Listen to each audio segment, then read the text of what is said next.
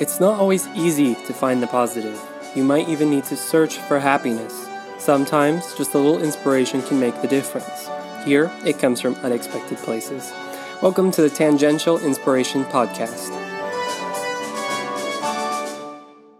I'm Teresa. And I'm Colleen, We're two ordinary moms. looking for inspiration wherever we can find it.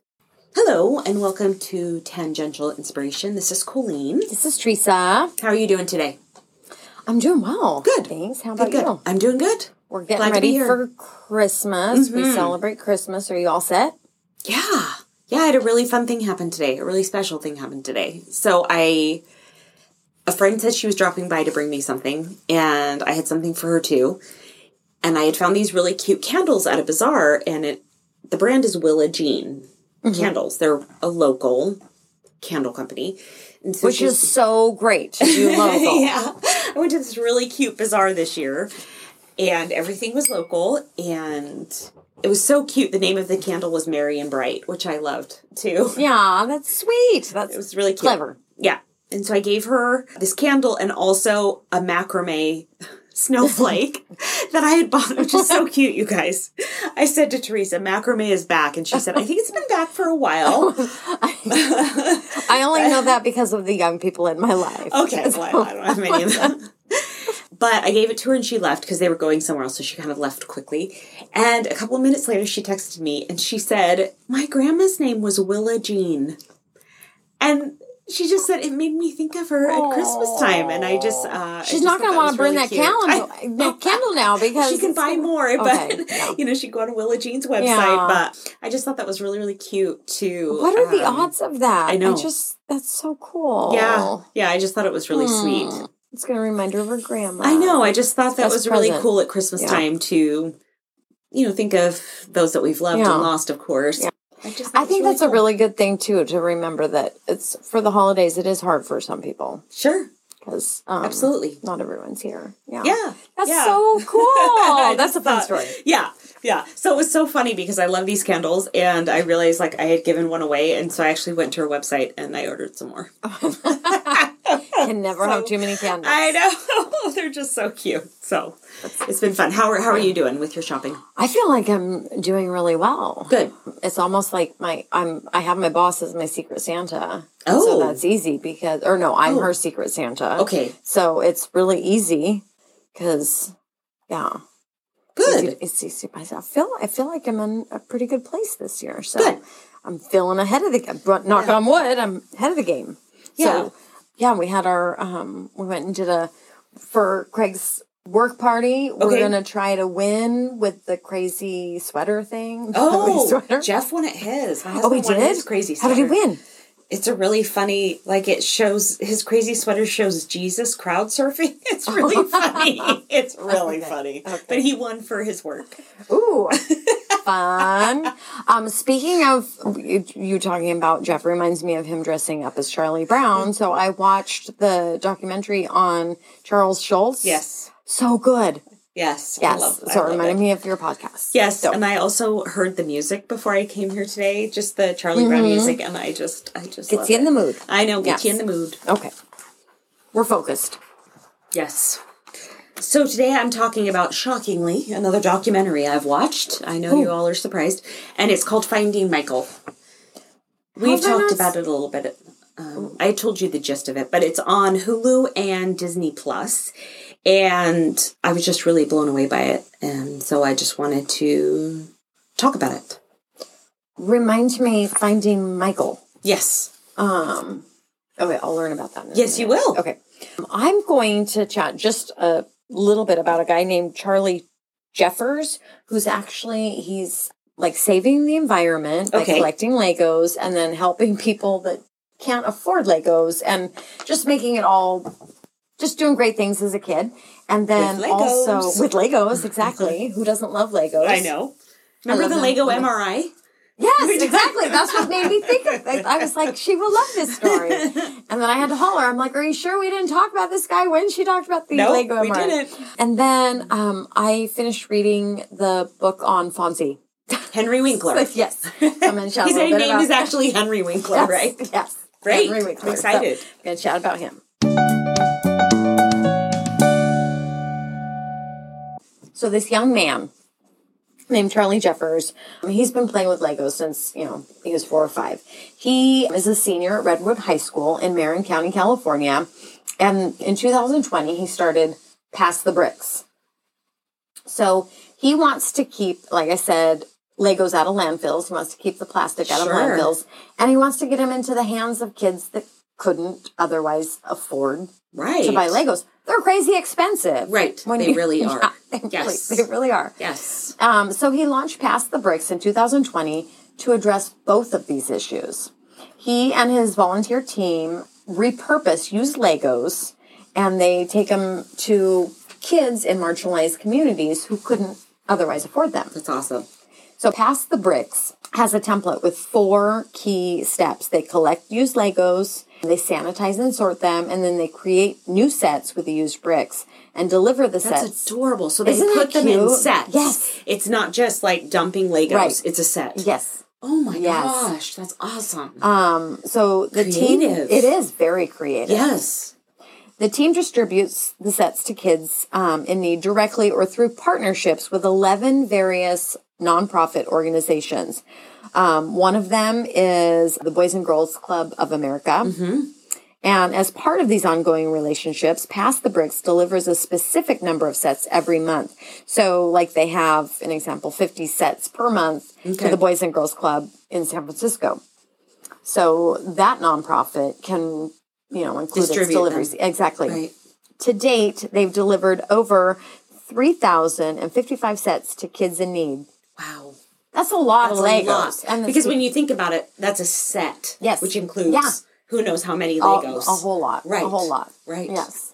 These poor parents that are stepping on the Legos. But some of the new sets are quite in like innovative. Like I said, like Superman would like to just have the day off set. Um, I don't have a picture of it, but it's adorable. Featuring a Superman. We've already we do. established that. We do, yes. Um, but this one features a grumpy Clark Kent in his bed with his suit hanging in the closet. or there's I just want a day off. That's adorable. um, the droid escape pod, which is a faithful representation of the spacecraft spacecraft used by R2D2 in the opening scenes of the first Star Wars Yeah. film. so he's got over 20 volunteers. He's expanded the program into communities not only in San Francisco, um, and I couldn't find it in Portland, but it, he said that he Might has be it. coming. Portland, Austin, DC, Richmond, and Los Angeles, and he's looking to even make more of an impact. He's created an easy to use program, like I said, with these templates to create clear instructions on how to facilitate the program out of just a home. So Okay. somebody, you know, another teenager could do it. Oh, got it. His ultimate it. goal Okay. is to have widespread behavior change so that the Lego brick has a second life and that as many kids as possible can have access to Legos. Because like he said, awesome. it's it's helped him learn, you know, important concepts like math and engineering and how to be focused, Right. flexible, creative. I just think it's what a great thing that this I love it. this young man's doing. So I Good kids it. out there. Yes. So you can check out this young man, Charlie Jeffers, at passthebricks.org. Um, so, like I said, I watched this great documentary on Hulu that was called Finding Michael. And if you haven't watched it and you think you want to watch it, there are spoilers in this. Okay. So maybe turn this off and come back if, if you don't want to, if you don't want the spoilers. Because when I was doing research on it online, you know, I've watched the documentary a couple times, but they don't give you the spoiler online, which is kind of Oh, cool. And uh-huh. so, you know, if, if you So- don't want the spoiler, you've been warned. So, uh, one thing that made me chuckle when I did the research on this is that the documentary does. Michael is the brother of the main character Spencer in this. So Okay. the main character is Spencer Matthews. Michael is his brother, Michael Matthews. Apparently, didn't know this when I watched the documentary. Spencer Matthews is a former reality TV star. He was in a show called Made in Chelsea. Hmm.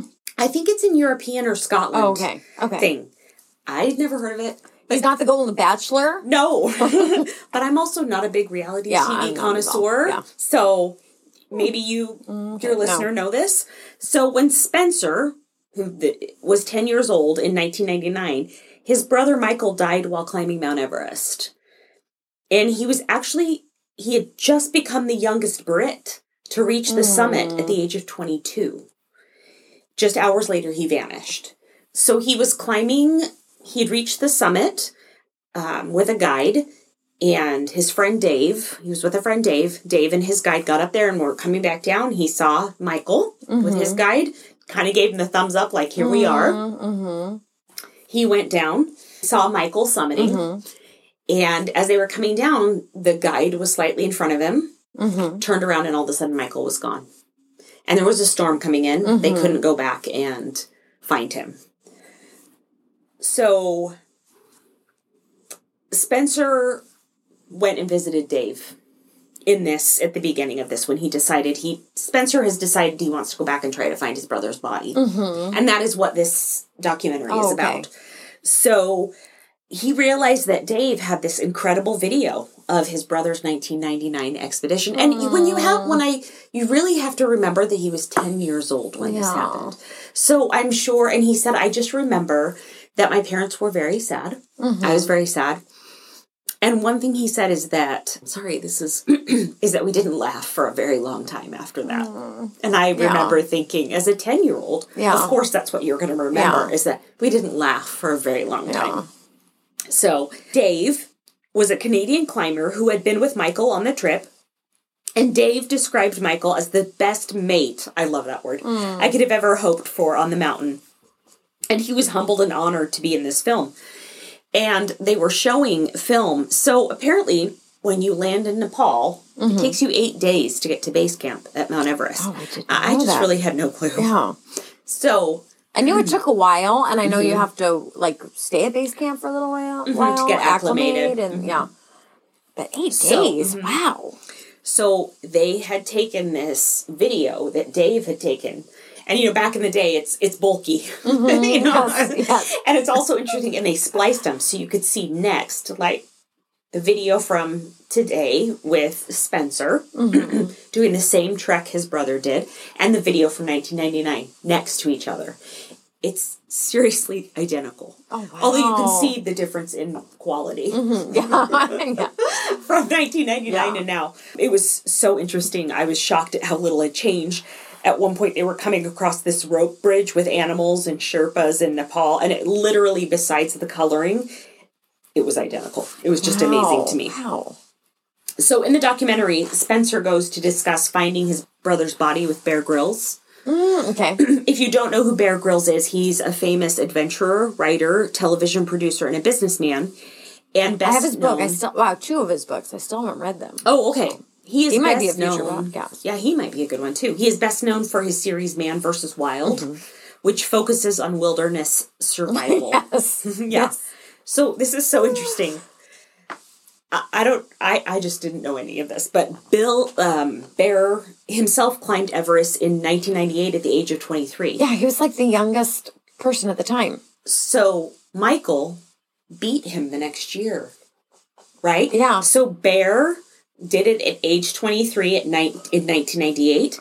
Michael did it in 1999 at age 22. 22. Right. So Michael had actually broken the record. Mm-hmm. Bear and other mountaineers were traveling and visiting schools and talking about their experiences mountaineering and came to Spencer's school. And Spencer spoke up asking about his brother, like, Do you know Michael Matthews? Mm. And it was like pin drop, apparently. Bear immediately spoke up and said how much he admired Michael and was devastated by his loss. And apparently, he just walked right down, immediately approached Spencer with Oh comfort and friendship and and brotherhood. Instant buddies. Yeah. Oh. Yep. And Spencer said, I was just so impressed that he knew who my brother was. He said that just meant so much to him because Spencer kind of made it as a challenge. Like, do you know who mm-hmm. my brother was? Like, he beat your record and you're here. You know, but he just said, I was so touched that he knew who my brother was. Yeah. He knew what happened. And so he and Bear really bonded. So before he decided to make this trek, he went and visited Bear Grylls. And this is shown on the documentary, them talking about it. So Bear did not take part in going up on this trip, but he was a producer on this and they just did a lot of talking about. And he actually helped him put together the team That would help him get up. that would help him get up there. So, and you know, Spencer, who was 10, like he said, um, always struggled to accept this death because, in case you don't know about Everest, people do not get these bodies back. Um, it's too dangerous. Yeah. And we'll talk a little bit more about that because I.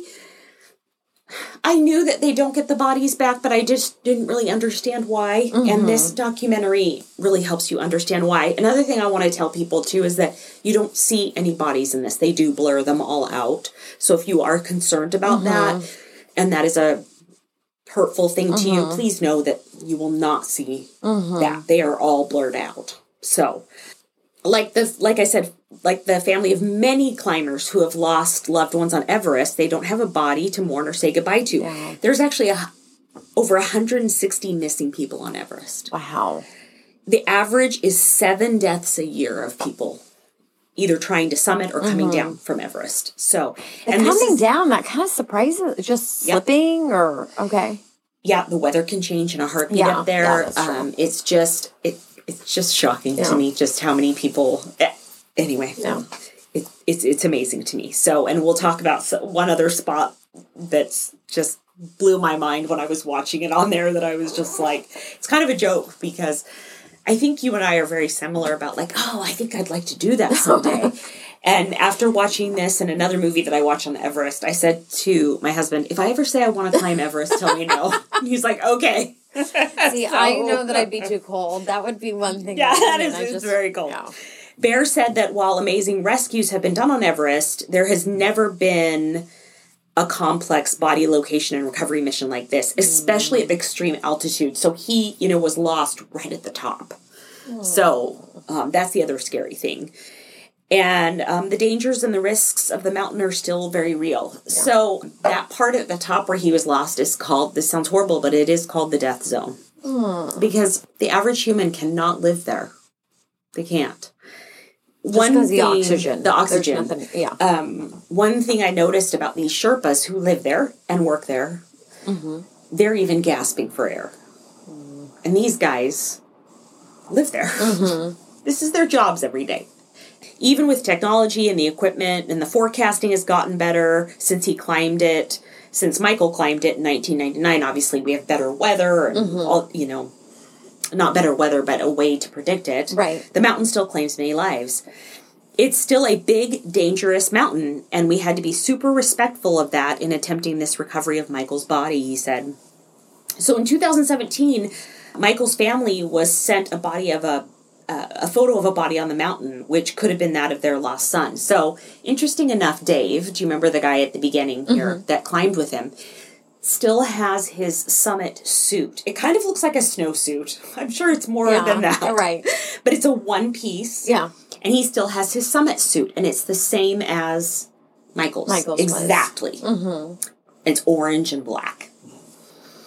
And he gave it to Spencer and said, "Take this with you, so that you can, if you're looking, you can That's find it." you're looking for. The problem is, he's been out there for has it been twenty years, twenty five years, twenty years. Mm-hmm. With that exposure, colors can change. Yeah. it could have changed to yellow, mm-hmm. right? But so they were sent a, a picture of a body on the mountain, and they thought this could be Michael, and that is actually what inspired Spencer to send set the wheels in motion for a recovery mission and this doc and this documentary. So to give you an idea, a lot of times here in America, you know, this documentary said he's at eight thousand meters. Mm-hmm. That's at twenty six thousand feet for us. So if we think about, I think Mount Hood is about nine thousand feet. If you want to think about it, Mount Everest is twenty six thousand feet. So Spencer said, in a childish sense, I've always wanted to find him and to bring him home. I'd never understood it as a possibility until the communication around this photo. This is the first time I'd ever heard of a body being recovered from Everest or even the possibility of it being real. And his one concern really is he just was didn't want to put other climbers at risk too. Yeah. That was a big deal. And for us to undertake the project, we had to get comfortable with the level of risk for the search and recovery team because risking more life to recover my dead brother is not something that we would ordinarily entertain. Right. He said it was just really hard. So he went and asked Bear Grylls for help, who became the executive producer on the film, and he wanted to help him pull together the best climbing team possible. And they recruited Nimsdai Purja, the world 14 peak record holder, to lead a team of 10 for the missions of 10 Sherpas. And there's plenty of things on Everest that can kill you, even if you're a Yeah. super experienced climber. So Spencer ended up traveling to Nepal and he actually stayed in the base camp when the climbing team went up to search. And he really wanted to go up. And I saw a lot of people, I have to say, uh, when I looked at the reviews of this documentary that were very, I'm trying to think of the word that I want to say, against Spencer for not going mm-hmm. up and just saying he should have gone. He put other people at risk. And, Oh and gosh. Spencer said, I just could not put my mother Yeah. through the thought of losing another son. Yeah. Doing the same thing. He said, I just couldn't. Yeah. And So, I just feel like people need to mind, you know, you never know what's Right. and I'm going to talk a little bit about that with with the fawns. Right. You just we need to do less judging. You I don't agree. know why he he wasn't going right. So And he really wanted to. And he, he, was, he's in very good shape. Mm-hmm. He's not a stranger to adventure, but he said, I just could not do that to my mom. Yeah. He also had a family of three little kids. In fact, right before his, he left his wife, he had an eight day old baby. Oh my god I know his wife is so sweet. He said, I wouldn't want to put my mother through the pain of worrying about losing another son in similar circumstances. And this one understanding wife, Yeah. eight day old baby. and two others that were small. I would say like under five. Oh my gosh. Yeah, just a little guy. So, like I said, to get to Everest, you fly to Nepal, and then it's an eight day trek to base camp at Everest. Now, when I was doing some Googling about, because it, it seems like that eight days is kind of on the shorter, so I don't know if it's because these mm-hmm. guys were in good shape. The more I looked about other treks, it can be up to 14 days just to go from mm-hmm. Nepal. So, this is a long Yeah, time away from his family. I think it was almost a month away from his family. So, and then they were actually they used drones, Mm, which was mm-hmm. so awesome too because it was less putting people in danger. risk, yeah. Right. Yeah. So they actually used drones to fly all over the top of the mountain to try and locate and differentiate bodies. And then they would rope up to and go check it out. they- Because That is just brilliant. I'm it was so amazing. Yeah. It was so amazing to see. I love because they're using drones with sharks. Yes. You know, locating sharks. The only problem is if the weather gets bad, Yeah. can't use a drone. If it Yeah. snows, you can't use a drone. But, But um, people aren't going to be up there if the weather's bad either. So True. at least if the drone, right, you know, drops, right, it's just a drone. You know, right. So, safer. and then they would also be like, if yeah. So, and there was also some other things like the certain watch he was wearing. So, if they Mm-hmm. could locate the body, and you know, Spencer even talked about, I'm going to have to be the one that's going to have to say for sure. He kind of had to prepare himself mentally to say, His brother. I might have to see him. I might have to, Mm-hmm. you know. Um, and you know, he and his wife really talked about that too a lot Mm-hmm. and everything like that. So, anyway, so like I said, they would use drones and then they would rope up and get to that body. Obviously, we have all seen pictures and videos of Everest. I was just shocked at the angles and the sheerness. like these guys are walking. Yeah. It is a 90 degree degree Mm-hmm. Yeah. drop. I just I mean these guys are roped up and I'm literally my heart Yeah. is pounding. so the Sherpas are clearly, like I said, acclimated from working and living in this area and they're still gasping as they walked around. It is Mm-hmm. grueling work. I, I just after the first search was over, Spencer said he wanted to, uh, you know, they were taking a little bit of a rest, and Spencer said he wanted to review the drone footage and confirm. He just was like, I want to just make sure they didn't miss a boot or a glove. You know, he just, he's being that brother. He's that far out. You know, he's that Yes. close to the. yes. Yeah. He's not going to be there So again. they showed him, and this and this really blew me away too. I think I've said blown away a hundred times, but he, as they were looking at the footage together, Najim was there looking at him, and he said, "Okay, so is that a a rock or a body?" It, it the scope of what they were looking at, you can't. I almost could not fathom the amount of what the drone was catching and how hard it was to tell Mm-hmm. what you were looking at with your own eyes. Like he thought I'll just look and make sure they didn't miss anything. It's impossible Yeah. to tell. Even just, it was just really, I, I can't even explain to you the magnitude of this search. And, Mm-hmm. well, and even with you saying there's been over a hundred people, you know, missing up there 160. from when was that started? The 1920s, they've been 1920s, keeping track okay. since the 1920s. And seven a year, about. Mm-hmm. So, and at that point, Spencer realized, after seeing the magnitude and that drone footage, Mm-hmm. and realizing there's no way if a glove was sticking out that I could just spot that. Yeah. It's just the magnitude And it's been much. so many years. I mean, there's been the weather. Right. Yeah, yeah. Right. And at that point, he realized this might not happen. Mm-hmm. I might not be able to bring Mike home. And this was a real turning point for him. And even for me, as I watched this footage, like I really, really understood as much as I can without obviously ever being there. Mm-hmm. Like when I first started watch, watching this documentary, I'm like, let's find Mike. This is going to be so great. Mm-hmm. Yeah. He's going to bring his home. brother home. Yeah. Mm-hmm. He's got these experienced people and drones and helicopters. Best team possible. We're going to find yeah. Mike, and this is going to be amazing for this man's family. He also started understanding that the families, the, he started understanding about how other families felt about not being able to get their loved ones. And he started looking at the names of all these people and how he started realizing how they are the, all over the world. Like I said previously, there's 160 bodies, and they were from everywhere South Korea, Europe, United States. He just, I think he just realized the scope. Mm-hmm. Every, there were families all over the world that had That lost yeah, loved loved ones ones on this mountain. I think it just became huge for him. He noted that they had the resources and the ability already there to help another family.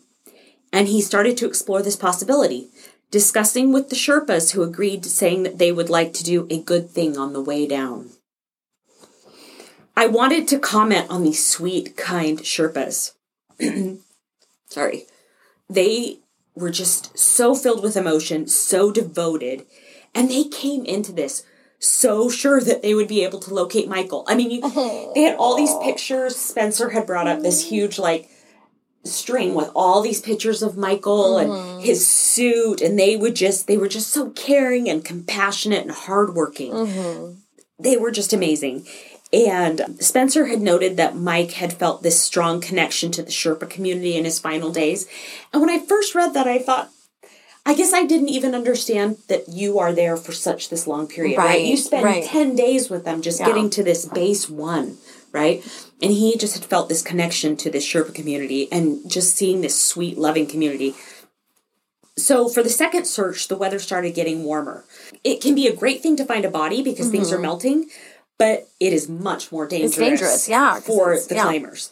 One thing that I didn't mention is there's this area to cross and it's called Khumbu Icefall and it's actually a frozen waterfall. Oh my gosh. And you know what they have to cross it? A metal ladder. So you just throw this puppy down and you just kind of go across this metal Oh. no, ladder. no, And every time I see them go across this metal ladder, it really Hold worries breath, me. I breath. do. I hold my breath. And they actually climb it super early in the morning so that it's very frozen. Mm. And this is one of the things that starts melting that's really scary. And they kind of knew with this warming, this is going to be our final search. It's just getting too warm. We can barely cross Yeah. this, and this is it. And it was also about this time that Spencer started discussing what he called Plan B. If we can't find Michael, this is our Plan B. That's what he called it with the Sherpas and what family they could help. And they noted that there was No, this Colleen is not sick. She's just making us all cry. there was this Sherpa called Wang Dorchi, who had died the year before outside of Camp 4, and they knew where he was. They knew where he was. Spencer went down to visit his family. It was his brother and his mom in Kathmandu, Nepal. So I looked that up too because I honestly don't know where these things are located. It's about four hours away from Mount Everest. So, like I said, uh, Wang Dorchi was a Sherpa, and Spencer went to visit Wang's brother and mother. Wang's wife had also passed away of cancer. Hmm. And then Wang had died on the mountain. Mm-hmm. And he left three kids nine, oh. seven, and six who were now being raised by this sweet brother that Spencer went to visit. Spencer shared with him and his mom that if they could not find Michael, they were going to try and get Wang. Which really is probably what Michael would have wanted. Right. And um, Wang's brother said they are too poor and they had no sponsor to help them get their brother down from the mountain, and they were just so grateful. And watching his mom cry about it, like she had to leave the room. I was like, I need to leave the room too. It just broke my heart to watch his mom cry. Yeah. And Spencer noted that they had both lost brothers that had been to the summit and were coming down. It was very sweet. So after completing the second search and not locating Mike, they did move forward to plan B. As the Sherpas walked up to Wang Dorchi's body, I again reflected as they gasped for air. Because they're pulling this body and then roped up and took his body, walking on just a sheer drop, pulling it along to the helicopter. How truly dangerous even getting a body that they knew where it was. Like it just Yeah, blew my yeah. mind. They know exactly where it was. So the helicopter took off to land in Nepal to Dorchi's family, and a Sherpa remarked, I thought this was so cute. Be good. Always good things happen to you. Oh. They were so grateful to return one of their own back to the family. Spencer was in the helicopter holding the body. He was acutely aware that he was flying down the mountain with somebody else, but really felt that his brother was so generous and open hearted that he would have wanted this. Wang Dorchi's family was waiting, and the oldest child, a daughter, was openly sobbing. This really touched Spencer, and he also felt that things had come full circle. As he arrived back home, he reflected that he had never felt closer to his brother.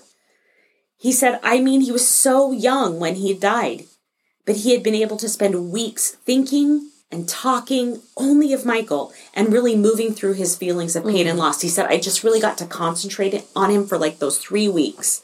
And he said, just because we didn't find his body doesn't mean I didn't find him. I love that. And I just loved Yeah. it. You know, I I saw, like I said, I saw somebody else that had commented on, like, we shouldn't, you know, film a child sobbing. We shouldn't. I just really felt touched by that child. And Spencer did too. He he basically says, you know, seeing that just really touched me and really made me I was just so glad to reminded return this to the family. the right decision. He said and- that. He said that. Yeah, that- um, so I just loved it. I just loved that he used this for good. He just said, "We have everything here. Yeah.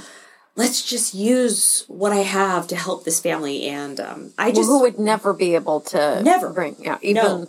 no, though like you said they knew right where he was. they knew right where he was.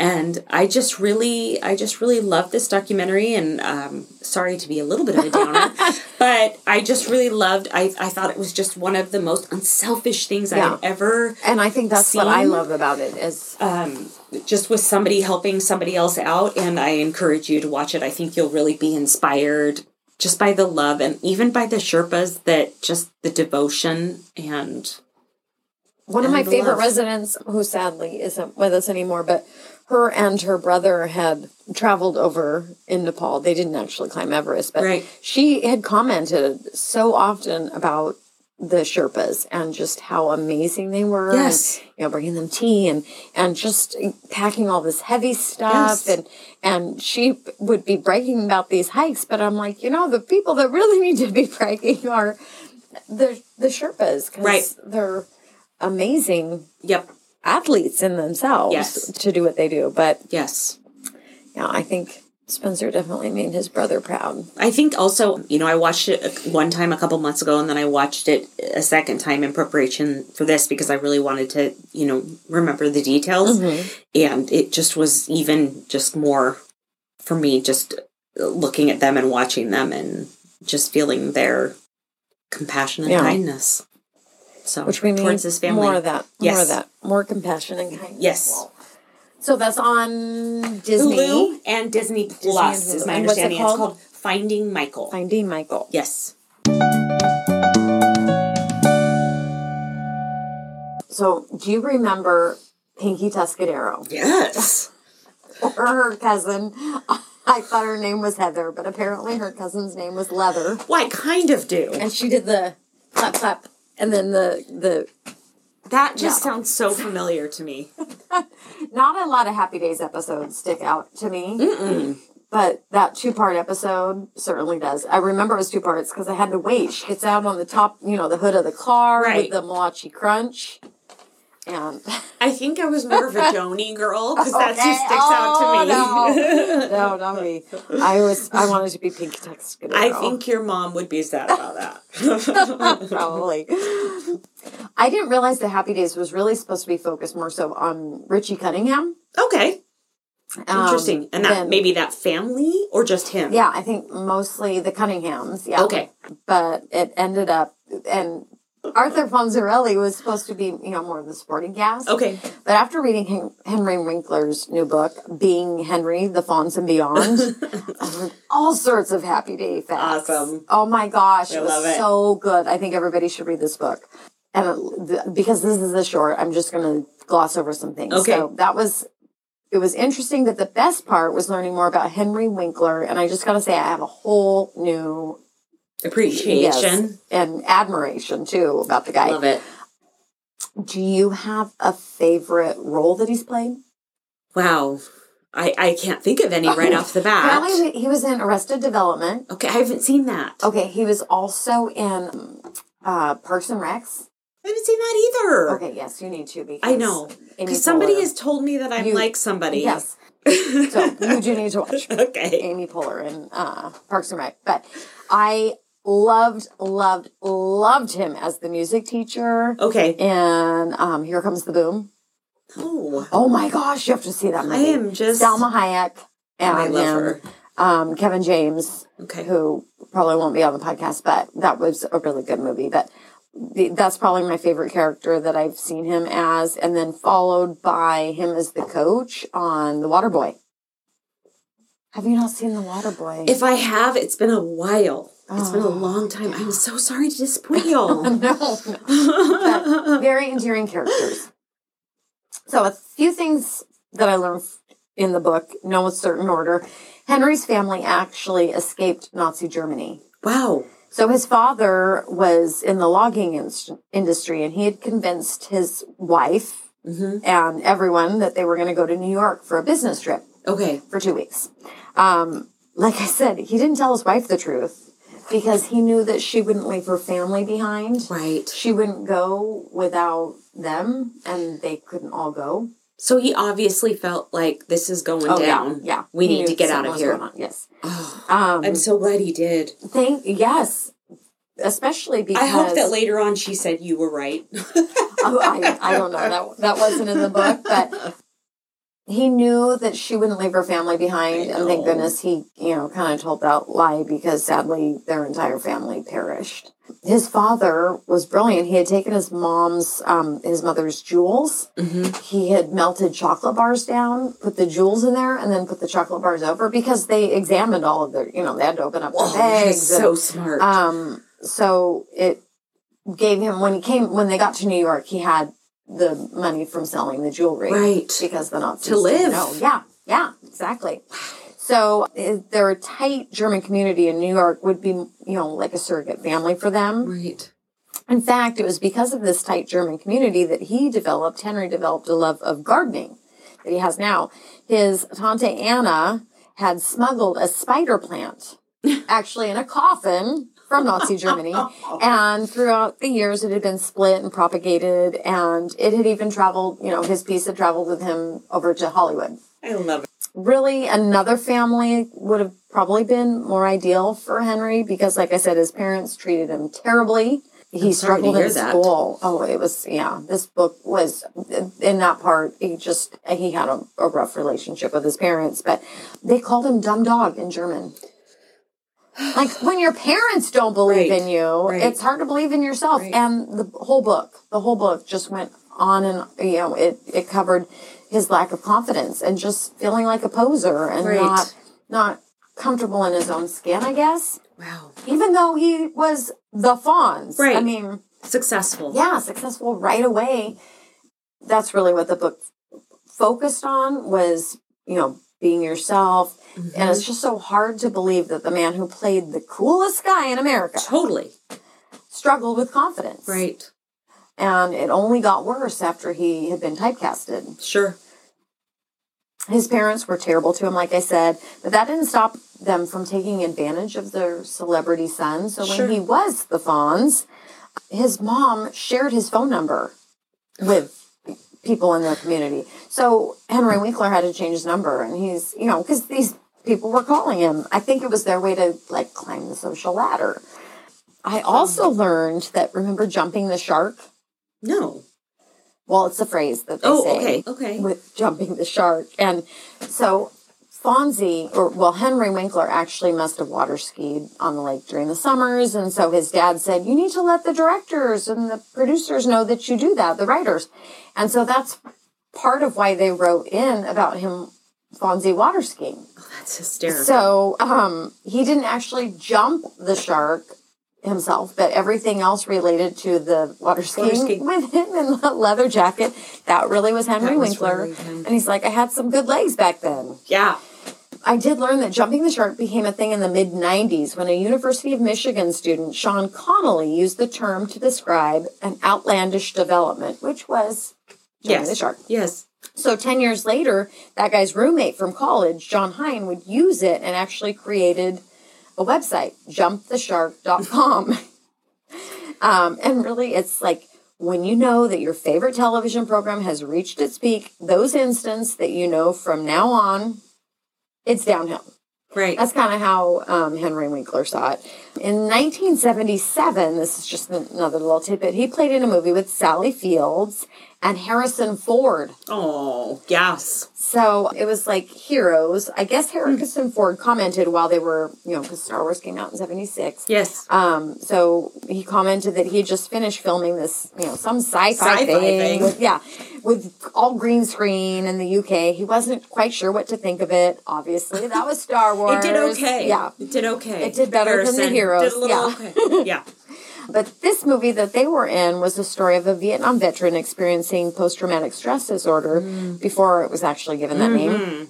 Shell shock. Yeah, Probably. Yeah. probably played a guy that wanted to you know start this worm farm with his old platoon buddies and i guess he wanted meryl streep she was reading for the part he wanted her to get the the part but they gave it to sally fields like i said meryl streep also attended yale school of drama which henry winkler had attended Okay. um, barely got in by the skin of his teeth because, like I said, he was dyslexic and had horrible grades, even though he was super smart. right. He's so funny. He's so open throughout the entire book. Like I said, it wasn't until his daughter was diagnosed with dyslexia that he had, you know, he finally understood Right. what his issue was with school Right. he often winged it when he was reading. I'm saying reading with air quotes. He'd Right. make up his own parts to things and kind of put a humorous spin on it Sure. and just try to be the comedian type of guy. Sure. Like when he was supposed to read A Tale of Two Cities for school, I think Wow. he put water on the book and kind of, you know, looked at the cover and he, he never read the book. I had no idea until this that he has a whole series of books sharing stories of his childhood from his alter ego Hank um, about different things you know related to having dyslexia, which I think is so great to normalize it. Right. It's out there. A lot, Right. a lot of You're people not alone. experience it. Yes. Right. Um, he has such an admiration for Adam Sandler. Oh. I know that That's was my cool. thought. Noting that he's an amazing father and great human being, I must say, say I was a little surprised. Although I love any movie he's in with Drew Barrymore, Drew Barrymore and Adam Sandler are a great combination. He also spoke very highly of John Ritter.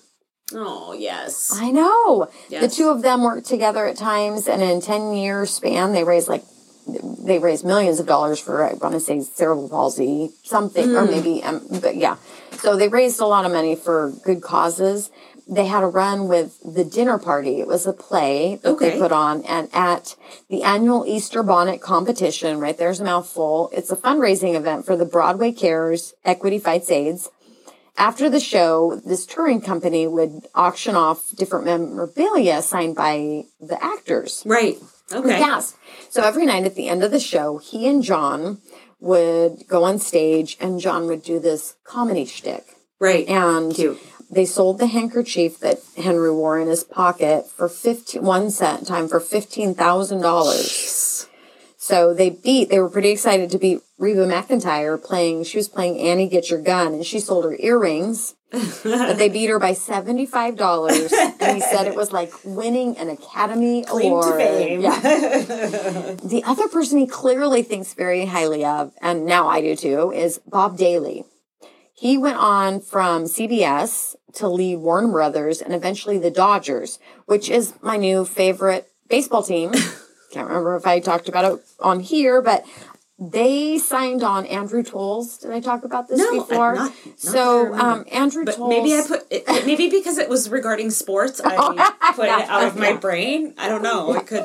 It might happen. Um, Well, in 2020, uh, Andrew Toles was arrested for sleeping outside of the airport. It was discovered that he had schizophrenia. Oh. And so the Dodgers, they signed him on a five year contract to make sure that he has health insurance. He won't be playing for the Dodgers. I have heard about So, this. yeah. Um, Yes. So that's my new favorite team, and he must eventually be in charge. Right. Anyway, he noted that Bob Daly never forgot his humble beginnings. He was raised in Brooklyn by his mom and his sister. He started selling cigarettes on the street when he was little, and then he worked his way up from an office boy at CBS and on up. One night, Henry and his wife were at Daly's house for dinner. It was around nine, and this contract came, and someone, you know, uh, delivered it in a Hermes bag, which I meant to look up how much those are. We're talking tens of thousands Yes. of dollars. Yes. And Henry Winkler's point was that he could have easily just taken the whole thing and, you know, set it aside and no one would ever know. No.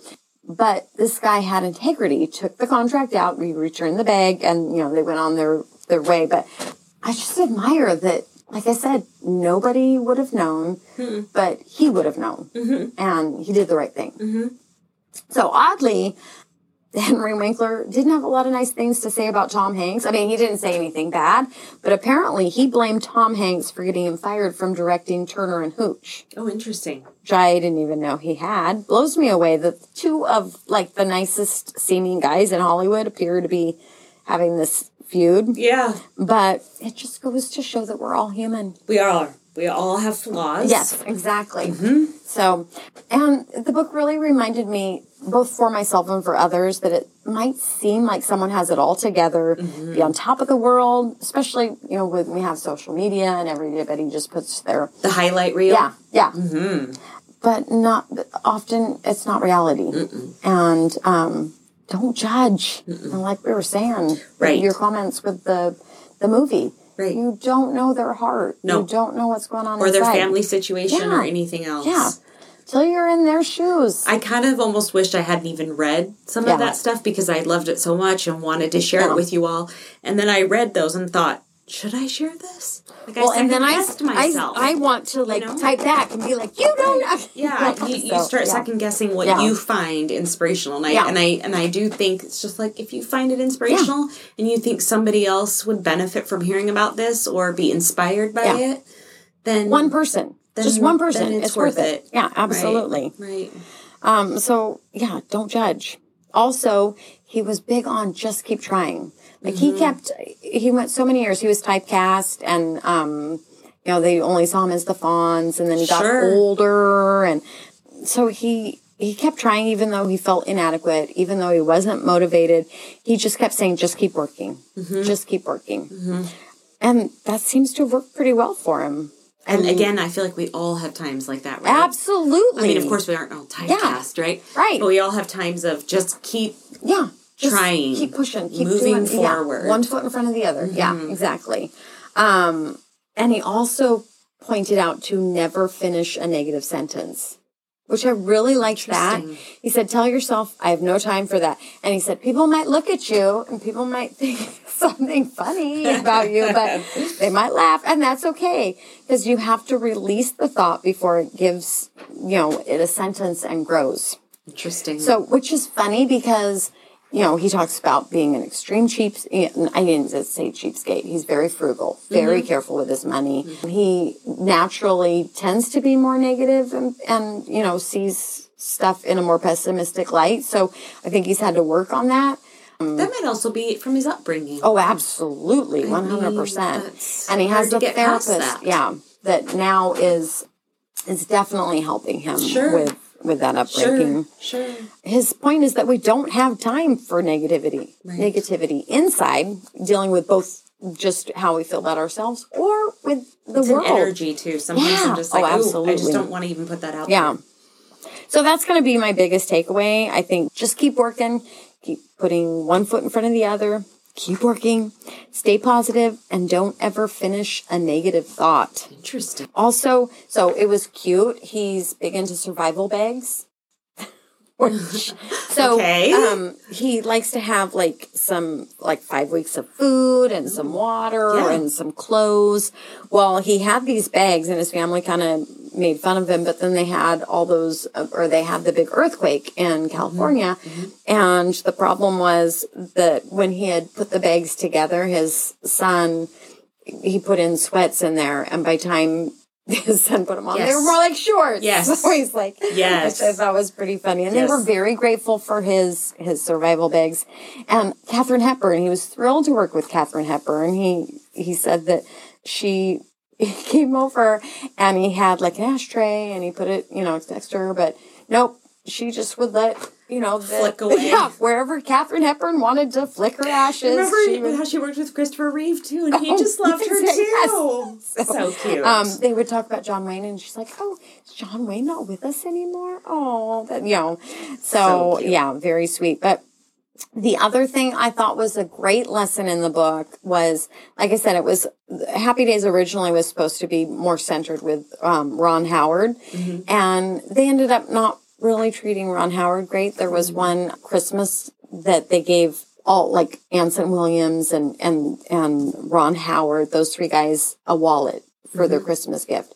Well, Henry Winkler got like a fancy VCR, Mm. which back in the day, a VCR Right. was huge, Really expensive. huge. Right. And so I think that you know they just they weren't, it, it, and I don't think Henry Winkler felt that was right either. Right. So he just he wasn't treated great in a lot of different ways, but instead of harboring resentment, he went and went on to directing. right. And he's Henry Winkler's point in the book was that ABC's rudeness to Ron Howard helped make him a billion dollar director. Right. So I love that rather than just whining about how I'll you show know, you. yeah, he just turned around and and made his just own kept trail. working. Exactly. Exactly. Kept So, working. yes.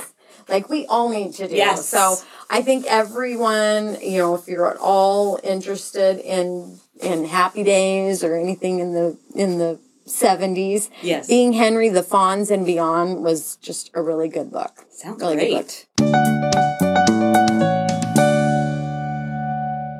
That is one of the most wonderful compliments I've ever gotten.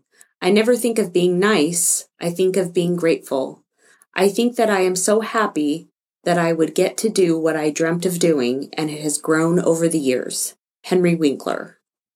We want to hear from you. Please email us your thoughts, story ideas, or just say hi at tangentialinspiration at gmail.com. Tell us about someone inspiring in your life and like or subscribe to our podcast. It helps us out and helps others find us. You can find more information about us at our website, tangentialinspiration.com. Follow us on Instagram at Tangential Inspiration Podcast or find us on Facebook. Have a great week.